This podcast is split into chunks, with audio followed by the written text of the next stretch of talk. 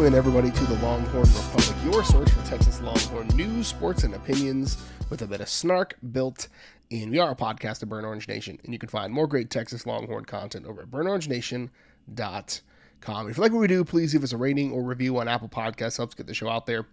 Share this with your friends wherever you found it, whether it was Apple Podcasts, Google Podcasts, Stitcher, TuneIn, Spotify, anywhere where you find fine podcast content. You can find Kyle and myself. Connect with us on social media at Longhorn Pod on Twitter, Facebook, and Instagram, The Longhorn Republic, or shoot us an email, longhornrepublicpod at gmail.com. My name is Gerald Goodrich. I'm your host this week, like I am every week. And I'm joined by a man who's honestly okay with shooting six over on the last two holes. Kyle Carpenter, how are you? Oh, I would kill for that, but uh, I I don't uh, I don't represent a another Big Twelve championship for the University of Texas men's golf team. Uh, hey, look, Gerald, I'm not going to put anything squarely on their shoulders. They they didn't realize it, but they were the start of a no good, very bad, rotten, uh, whatever that saying is, week. Uh, I mean, like we, we we came on this podcast saying, man, things are looking up for all kinds of sports. Last week we had sweeps all over the place. We had Big Twelve championships. Uh, last week was was was great.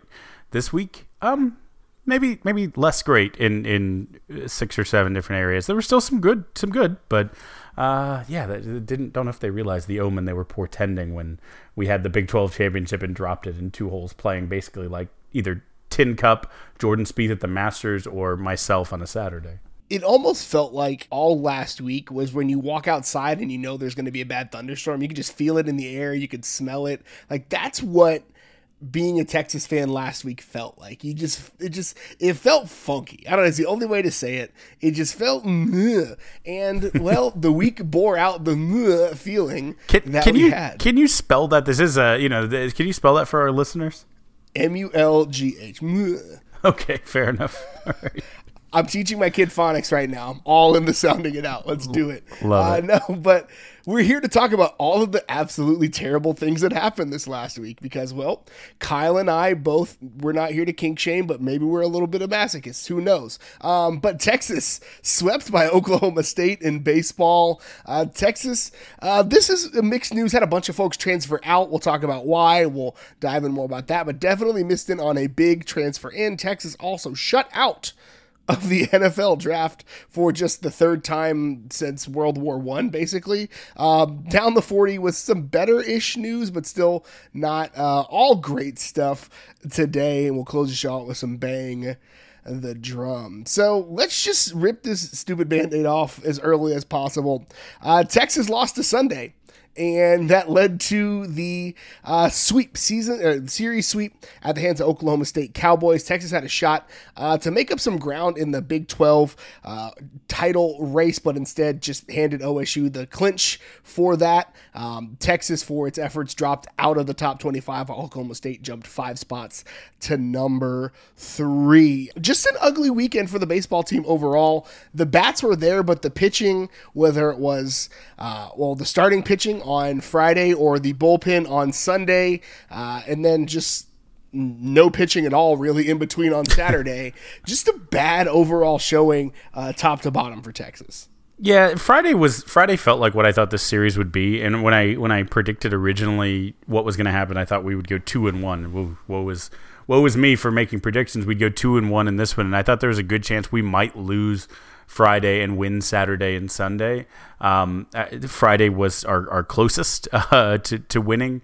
Um, we didn't get that one, but it, it definitely felt like on the weekend games, the Saturday and Sunday, they were a lot closer than the final scores kind of indicate. It simply, well, no, they weren't. But up until if you took two innings out of that weekend, basically uh, OSU scored 14 of their 24 runs in two innings, the sixth on Saturday and the seventh uh, on Sunday. And and look, it, there's tons to not like. There's tons to be alarmed by.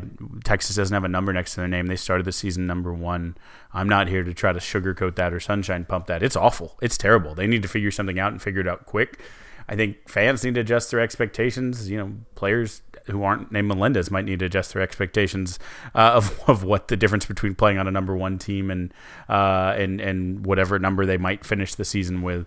Um, look, I think they're still one of the 25 best teams in the country. I think they're still one of the 15 best teams in the country. I think Oklahoma State is really good, um, but Texas got their their keister handed to them at the dish, which is not something we are used to. Um, but yeah, I mean, it started Friday, and and that's exactly what I thought this series would be. Was just it was like a heavyweight boxing match. It just felt like as one you know landed a big blow, the the other came back. Right, it was tied uh, one to one, four to four, then six to six. Uh, they they kind of answered every time until the ninth when Aaron Nixon gave up two runs in the ninth and Texas couldn't get two uh, themselves. Um, so I mean. It, it was a tough loss, but that felt like okay, all right, let's get ready for a good series. And then the good series just never really came. It was good for one team, but definitely not the one sure. that uh, were in the right shade of orange. But it, I saw somebody tweeting about it on on Saturday, and it made a lot of sense to me. It's like it, Texas. We knew what Texas had as, in the starting pitching going into the year, and we had questions about the bullpen. There was velocity there, but placement was going to be the question,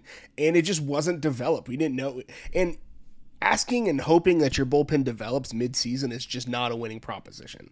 And that's been why Texas has been losing games because the bullpen just doesn't seem to have the placement or the control. And part of that is Lucas Gordon being pulled from the bullpen and placed in a starting pitching role. Lucas Gordon could be a guy that comes in the bullpen and carries you for a couple of innings, but instead, because of an injury, had to be pulled out of the bullpen and is now starting on Sunday and has looked like over the last couple of weeks the most consistent of the three starters Texas has. Like Lucas Gordon, you've been able to set your watch to him. He's going to give up a couple of hits, going to give up a couple of runs, but he's going to give you a chance to to win a ball game. And Texas just fumbled the bag. It's it's insane to be handed a seven nothing lead and walk out with a loss.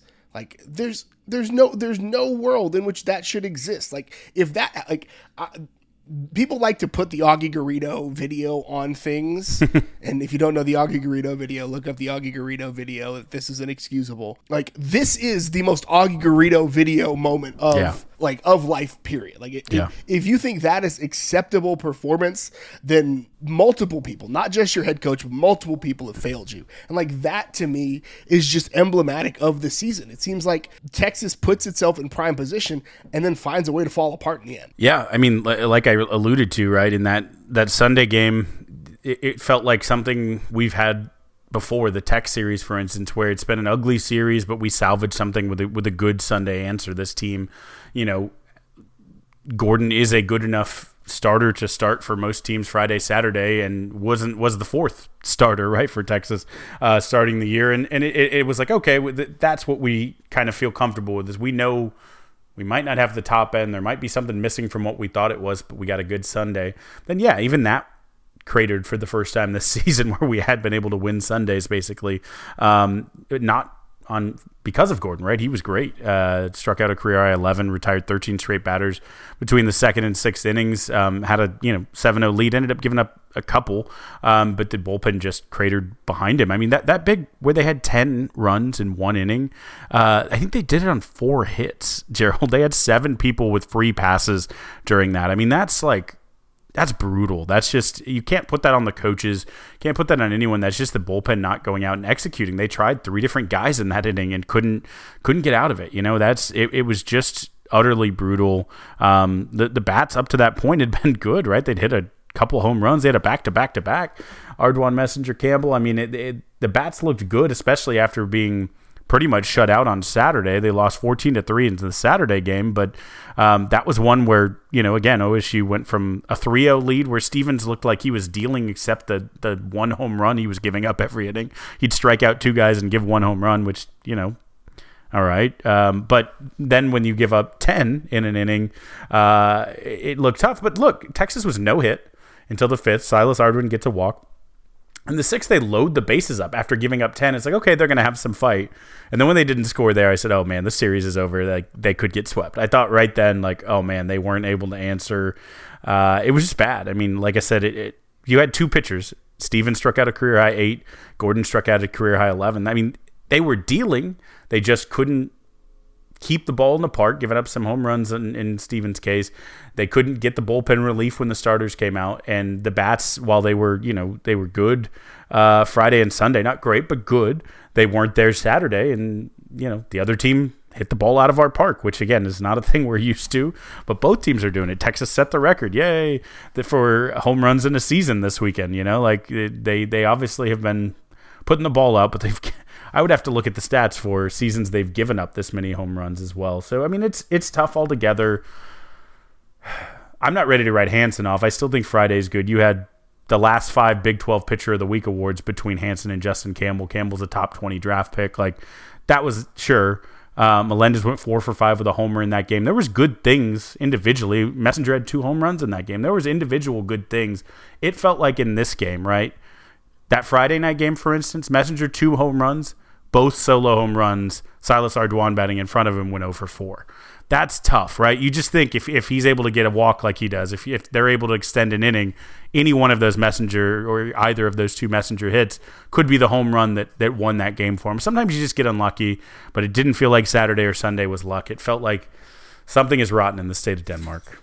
And I don't know what it is. I, I have no clue what it is. And, and Kyle, if you and I had the answer to that question, well, we wouldn't be behind microphones. We'd be probably in front of them, uh, being asked questions. there, there's just came into the season feeling like Texas was going to be one thing, and and things fell apart pretty quickly. But it's not just for Texas. There are, you know, six of the preseason top ten, including Texas, uh, are currently unranked, and you've got teams like Oklahoma State and A and M who are flying up the rankings that people didn't necessarily. Oklahoma State had expectations, like A and M didn't have expectations at all. So yeah. it's been a weird year. There's been a lot of parity in college baseball, and and except Tennessee, there's parity yeah. for second place. Tennessee is so much better than everybody else right now, and it's insane to think about that. Like what 90 days ago we were talking about Texas dominating Tennessee. Like what happened to that team? And I know we know some things that happened to it, but I think fans are just going to have to get on board and get okay with Texas being on the road in the NCAA tournament and having to battle through a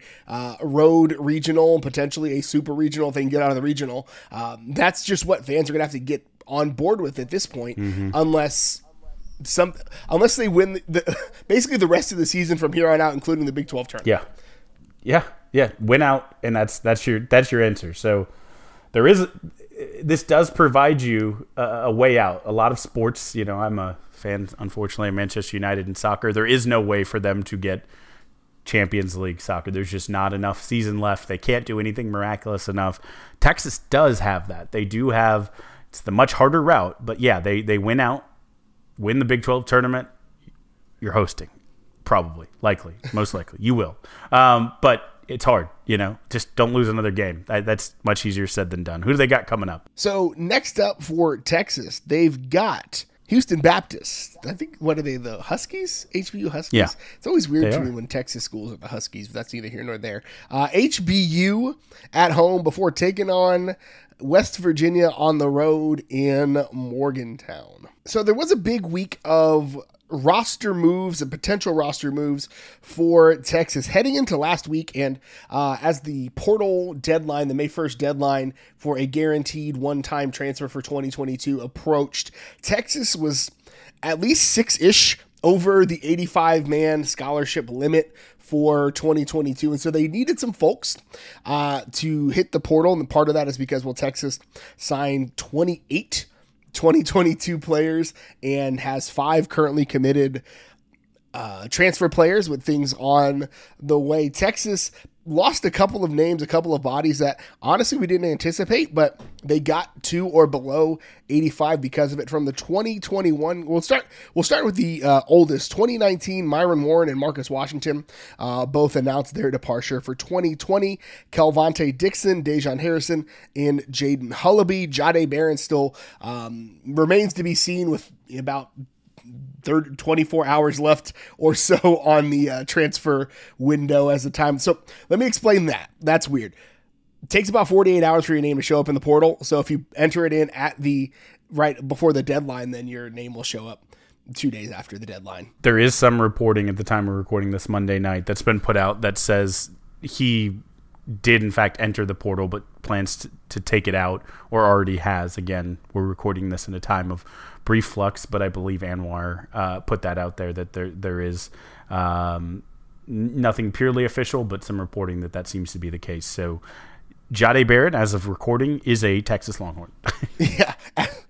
Fingers crossed, right? So, Jahdae Barron, 2020, 2021, David Abiara, defensive end, D lineman Jordan Thomas, and then that actually there are two others that transferred earlier in the year, Terrence Cooks and Keith Lee.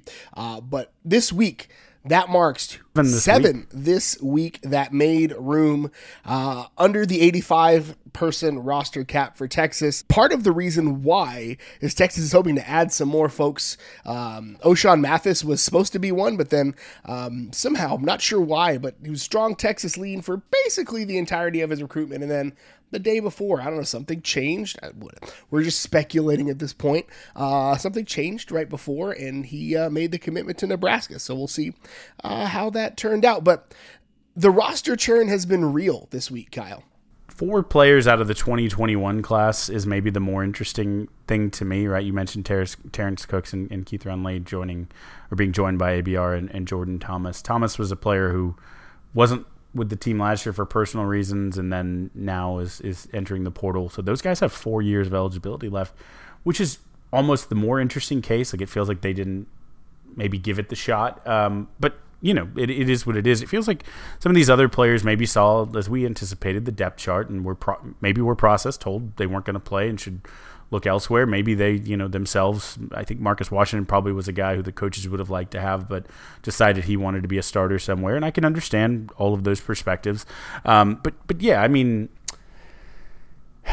it's interesting. It, it, it the transfer portal is new, right? We are in the Wild West. We've we've said that. We know that everyone has an NIL take. It's fine, but um, you know, we did kind of, you know, we had a coach come in and say 33 new players, right? He, he, he, he didn't shy away from that before all of this happened, right? He signed a big class, uh, went after five guys in the portal. You knew some people were going to have to leave. And, and again, it's a little unfair, maybe, and the only time I'll say this to Tom Herman and, and Charlie Strong, but he's the third coach to come in, Sark, that is, who, who, who said, you know, I'm gonna I'm gonna change the culture. I'm gonna rebuild. I'm gonna do something different. And again, having the access to the portal obviously makes that easier to to be very noticeable. But this is the most tangible step we've had really since Mack Brown left of a singular program program changing kind of clearing one year sweeping change. Right? I mean, again, not every coach had had the portal and and you think, oh, it takes three years to get their guys when they recruit them, but they, the new the new state of college coaching is you you basically have players as restricted free agents, right? You have one year contracts and you got to win them back, right? It's like you know I date my wife every every day, you know, wake up and and uh, and, and choose that life to be together. You know, you gotta you gotta woo these guys. So uh, it's interesting. I don't know if it's good or it's bad. It's different. Um, and so yeah, I, I, think good for Sark that this was um, this was what he said was going to happen. He said there was going to be some changes. It feels like there's going to be a lot more of the Sark type of guys. Remember, the first Sark guy, the Sark recruit, the guy that he said, I want him, I'm going to get him, I made it happen, was Xavier Worthy. And uh, turned out okay. Lord will yeah, yeah, turned out okay and turned down uh, oh Rigon. You know, uh, Lord willing, the creek don't rise. He's here for, for two more years, right? He finishes his, his time before he's eligible for the NFL, um, in, just in the burnt orange. But he has the type of talent, you know, to play on Sundays, and that's the first Sark guy. And he came in and did a thousand yards in his first year. Uh, you always say it: give the coaches their guys, and then see what happens. And so, I'm not saying the pressure is more on Sark because he has the ability to speed up his timeline, but you know, let's see an improvement this year and see the the vision a little bit more uh, with some of your guys. Um, but you know credit to him. We talked about roster churn.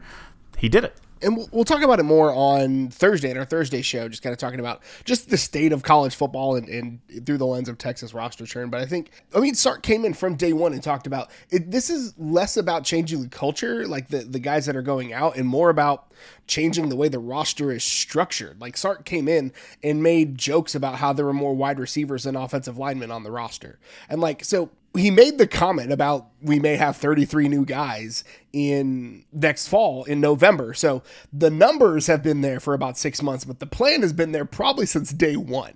And I think that's the thing we all have to keep in mind is that this was probably the plan and this was probably the idea. And you know what? it's not the way I would like to see these things done, especially seeing kids, um, you know, for lack of a better term, you know, being shown the door. I I respect the coaches giving them honest evaluations in their exit interviews and letting them know where they stand before that deadline hit. Like I respect that, but again, it's a little more cutthroat than my taste, but that's my personal preference. It's kind of how the game is, and it's why I'm never going to be a high level college football coach. One of the many reasons I'll never be a high level fo- college football coach. But like, this is part of what it is now. It's part of what it is going to be moving forward. And I think this will be the only time, hopefully, that Sark has to do this because the roster now more resembles what he wants it to be, especially with the composition of the 2022 class, with a third of it being offensive and defensive linemen. Like that, the, the roster is going to start resembling what Sark wants to see. And hopefully that shows dividends on the field. And, and there I had a conversation with somebody about the emphasis that that clearly has happened this offseason is preparing Texas not just for 2022, but when the transition happens to the SEC, whenever whether it's 23 or 24 mm. or even 25, get it together, broke OU, like whenever it happens, this is this season and this off season is positioning Texas not just for the next 12 months, but hopefully for the next 12 years. Agreed. Uh, big big boys. Uh, you know, everyone loves big humans. Get the big bodies. Brunch with the bigs.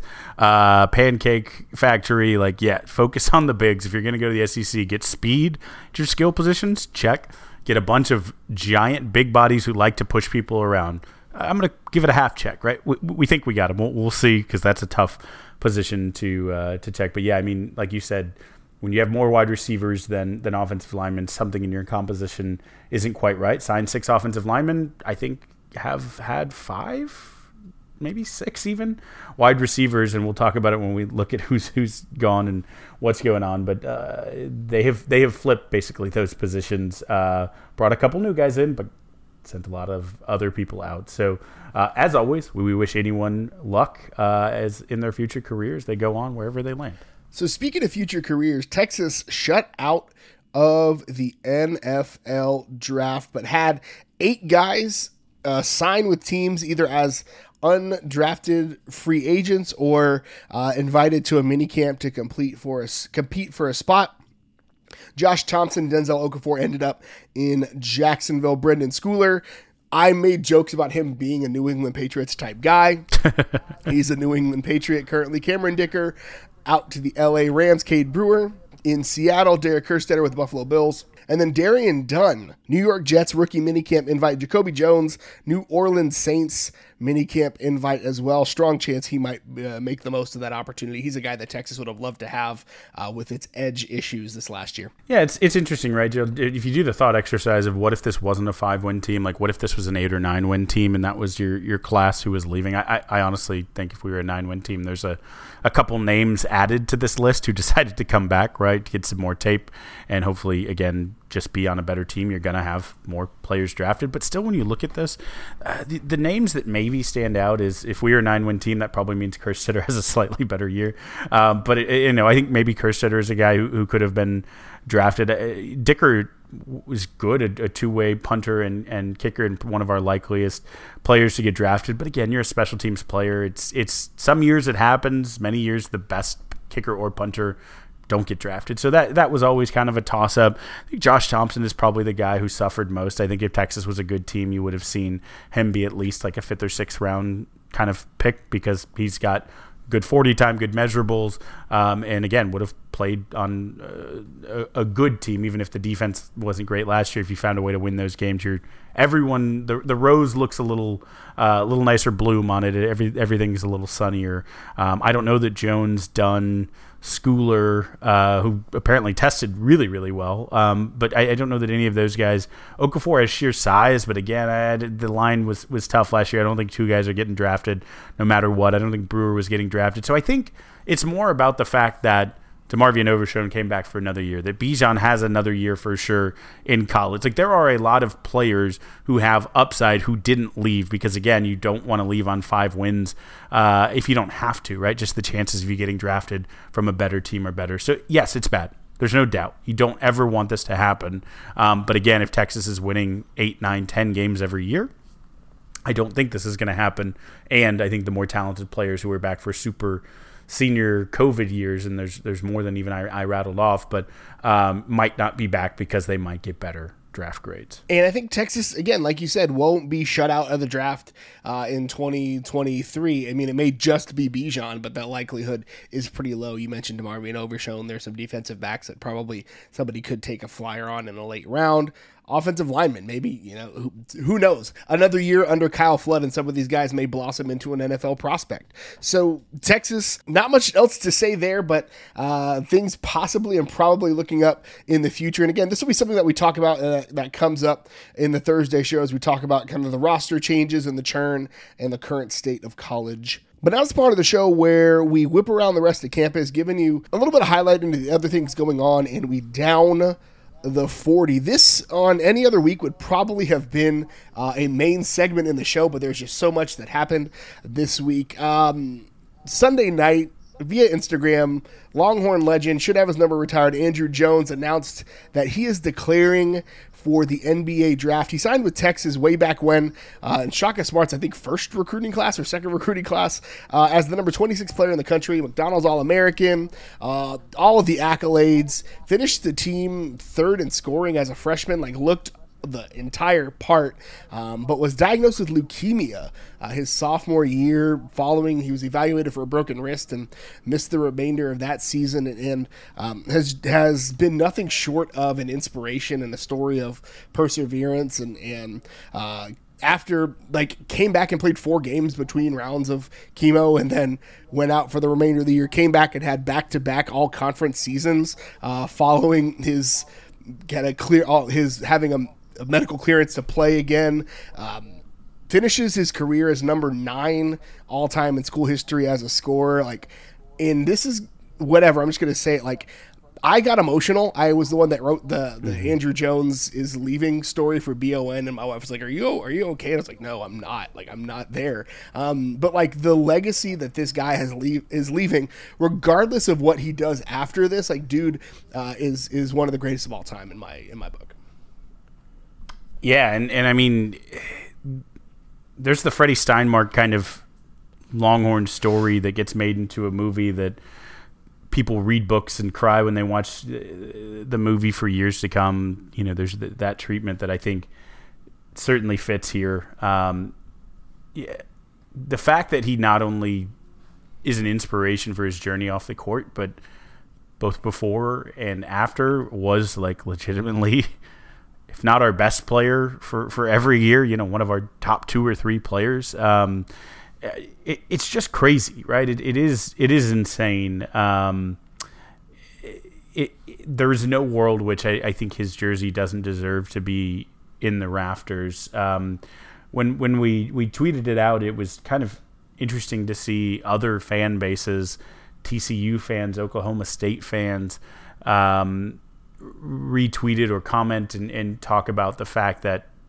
they will root harder for Andrew Jones than you know anyone they can think of who is an alum of their school, right? He he is effectively universally beloved, and he earned that, right? Because there's one thing that cuts through the color of your jersey and the team that you sing the school song for. It's the the, the human struggle and and uh, human triumph and the things that, that seem impossible and absolutely doing them. And, and yeah, he's, I've cried. I've cried the day he came back yep. uh, and played his first game. I mean, I, like the, the day his teammates held his jersey up when they won that crazy game uh, at, the buzzer for him, basically when he wasn't playing, uh, and held up his jersey. I cried. Yep. Like it, it, it, touches a nerve. Um, but I, I'm also excited. You know, he I guess technically I don't understand the rules. Could have come back for like an 11th season. He was in that 2016 class.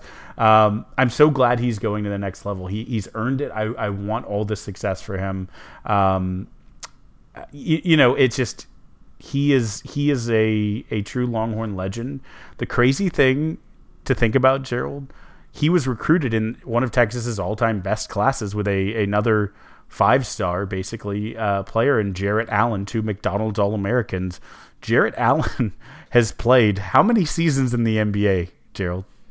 Is it like it's three or four? The 2021-2022 season with his second team, the Cleveland Cavaliers, is his second year in Cleveland. It is his sixth in the NBA. My gosh.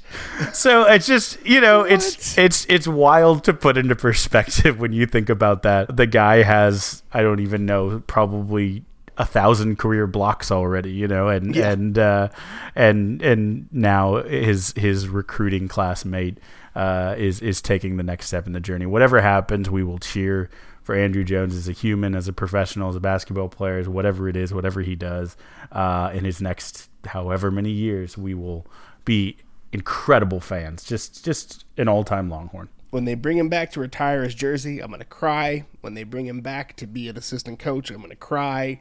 when they make the movie of him coming back to play basketball, I'm going to cry because it's going to be like if Rudy was actually good at the sport he was supposed to play. Uh, speaking, Ger- Gerald, who would you cast uh, as Andrew Jones if that movie was made today? Obviously, people will change in 10 years when they make the movie. Who would you cast? Ooh, that's a tough one. Um, the problem is everybody in Hollywood is short, but um, Caleb McLaughlin from Stranger Things, aka the black kid from Stranger Things, would be somebody that I would probably look at. I, I like him. He's not exceptionally tall, but he's kind of built like Andrew Jones, long arms, kind of skinny, but looks like he could explode on a on a basketball court if needed to. Uh, now I want to. Now I'm like googling how tall Caleb McLaughlin is, like I'm a 14 year old girl. Uh, but it's fine. It's okay. Um, Oh, he's six one. We could totally. Oh, he's five eight. No, he's five eight. No, five eight is tough. Five eight is definitely tough. Um, you know what? Tom Cruise has done action movies for a long time, and he's about that height too. That's neither here nor there. A guy who's not short, Dylan Disu, declared for the NBA draft, uh, but is probably not hiring an agent, not leaving. Likely, probably going to make his way back to campus after getting some feedback from the process. Gerald, the answer, by the way, was Jamie Hector, uh, aka Marlo Stanfield from The Wire. Um, but uh, I don't know how tall he is. But Dylan Disu, uh, he is tall, and Texas will need him. And and and look, I, I've made predictions on here, hundreds of them, and maybe one or two of them have not come true. Uh, I think I said Mitchell Daly would have a breakout year at the plate for the Longhorn baseball team.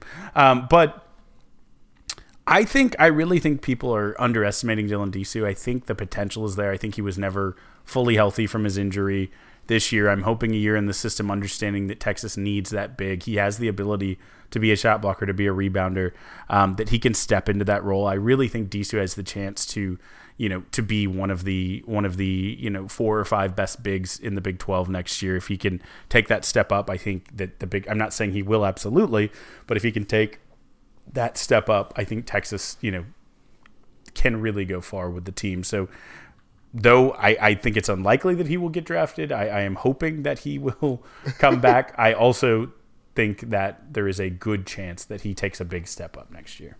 Again, we've been saying it all offseason. I think there's a with the talent coming in and the positional plans and the, the spots that they're in, I think a lot of guys are going to take a step forward next year. Speaking of a team that's taking a step forward, number 16 softball closes out the Texas Tech Red Raiders three game sweep. It was a narrow, uh, kind of tight one on Sunday and Friday, really. Uh, but Texas sweeps Texas Tech. Uh, they were already solidified in third place in the conference, but it always feels good to come away with a sweep. That's right. And uh, I don't know. There's something about UT and Texas coaches that just it rubs people the wrong way. So after this sweep, Texas Tech announced Monday morning they were firing their entire softball staff. So you, you hate to see it. Um, Texas Tech's women basketball coach has uh, gotten on the wrong side of Vic Schaefer's uh, uh, ire. Uh, obviously, their their basketball f- fans um, are great for interactions with Texas so- social media. Uh, they keep bumping us up the interactions chart, um, and and now we fired their softball coach. So it's just it's a tough tough combination with the. Oh, and I think maybe a couple games after they, they fired their football coach after we hung 75 on them. But anyways, that's neither here nor there. We're talking about softball, and you're right. Hailey Dolcini was great to get the win Friday, um, and uh, came in and also got the win um, on Sunday. Came in for four innings in that one. So I really like this team. You know, after a tough Oklahoma State uh, series coming back and uh, getting it right, and and you know they're going to need pitching. Like that's what's gonna that's what's going to be the difference if they can do something in the postseason. So we're it's not just Dolcini, Sophia Simpson, uh, Estelle Czech. I mean, there's there's multiples who we want to want to see really hit their peak at the right time. Um, but again, I think that this squad will go as far as your ace takes you, and right now, Dolcini is that.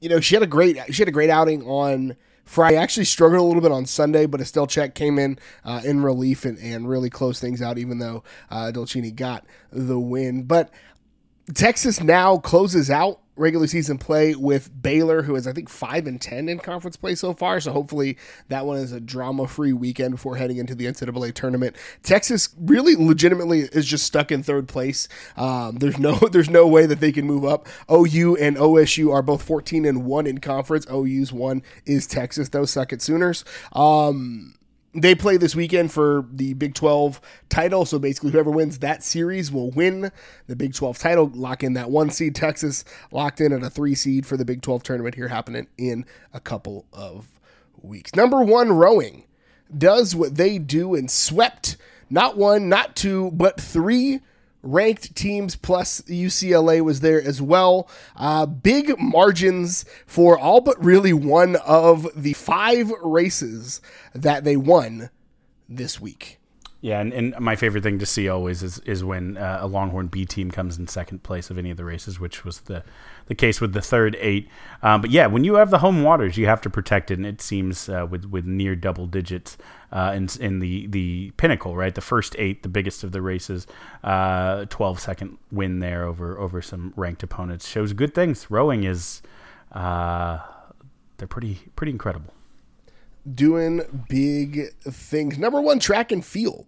Um, they were at two different locations this weekend. Uh, the distance team was at the uh, kind of legendary Penn Relays, while everybody else was at the LSU Invitational. The Penn Relays, uh, Texas won two distance events. Uh, Yassine Abdallah won the 5,000 meter, which is just absolutely too many meters.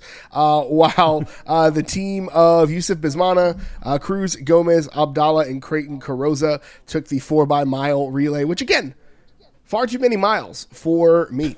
yeah, it's driving distance at that point. No, out of a field of 90, Yassine was the uh, only one to break 13 minutes and 50 seconds, which again, if my map says that, uh, and there's a drive option, you know, I might, I might probably drive.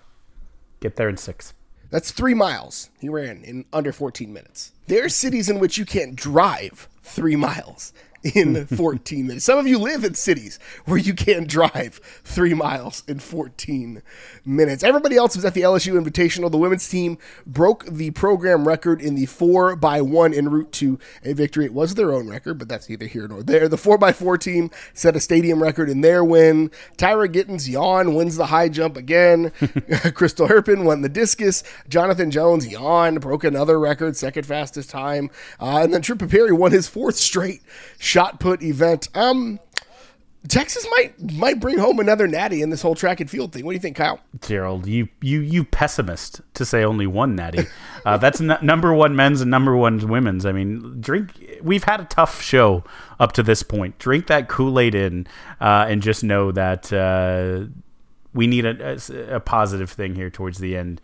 They're going to win two natties right here. Um, that women's four by one, by the way, is the not only they break the program record, they also uh, have the fastest time in the country. So um, you're talking about some national champions. You're talking about um, some some you know individual and team national champion numbers all around here. So really good. Men's and women's, just elite all over the place. Speaking of elite, now's the part of the show where we honor one of the best traditions in all of college athletics, Big Bertha, and we bang the drum. Brought to you by Joe Ruiz. So, Kyle, what are you banging the drum on this week? I wasn't sure what I wanted to bang the drum on. I went back and forth a couple of times, and so I'm going to tie a couple things together here. I like it. I like when you make unrelated things related for your bang the drum. Uh, these ones are related actually, but it's a different way of looking at a couple things. And I'm talking going back to the well of baseball. There was a moment that was ridiculous in a in a weekend of ridiculous um, in the Sunday game where you know you're obviously familiar with the dish. Most of it is is turf and fake dirt, but obviously the pitcher's mound is real dirt. But apparently, somewhere around the second inning, uh, Oklahoma State's pitcher and coaches decided the dirt just wasn't the right dirt. They'd been pitching on it all weekend, but something something wasn't right. So they huddled. Pierce had to dirt. come out. that's right. That's right. They looked at the, the mound and delayed the game, and it was ridiculous. And uh, one of my favorite images, Coach David Pierce, uh, a man who's probably fed up with the weekend in general and fed up with this Sunday nonsense, goes out and is raking the dirt himself. He basically said, "You don't like it? Give me the rake. I'll fix it." Um, so there's a picture floating on social media of him working a rake, which was amazing. Um, but a, I loved that. B, I loved that immediately after that, after they, they raked the mound, uh, that's when Texas went back to back to back with three home runs on the next in the next three batters. So also loved that. Obviously didn't love the weekend, but look, it, I don't know if that's a sense of humor or a sense of frustration from Coach Pierce, but Tennessee has four losses this season. One of them was Texas with their ace. Um,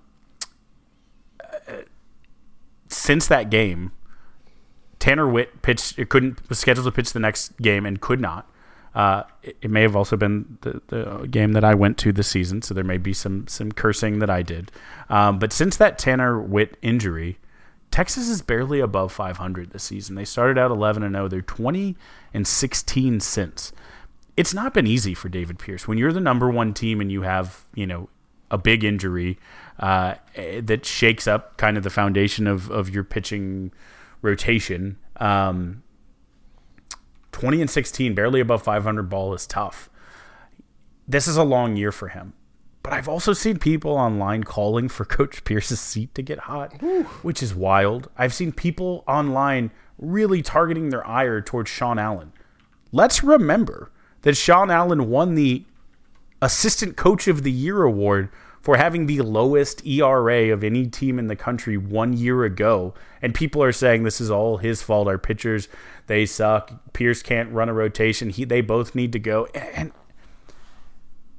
I feel the frustration. It's a tough year. It's a tough season. It, it's it's up there in the running for most disappointing. Basketball had big expectations, but they weren't number one. Football, we we bought the hype of a new coach. Everything's going to be fixed, and it was tough.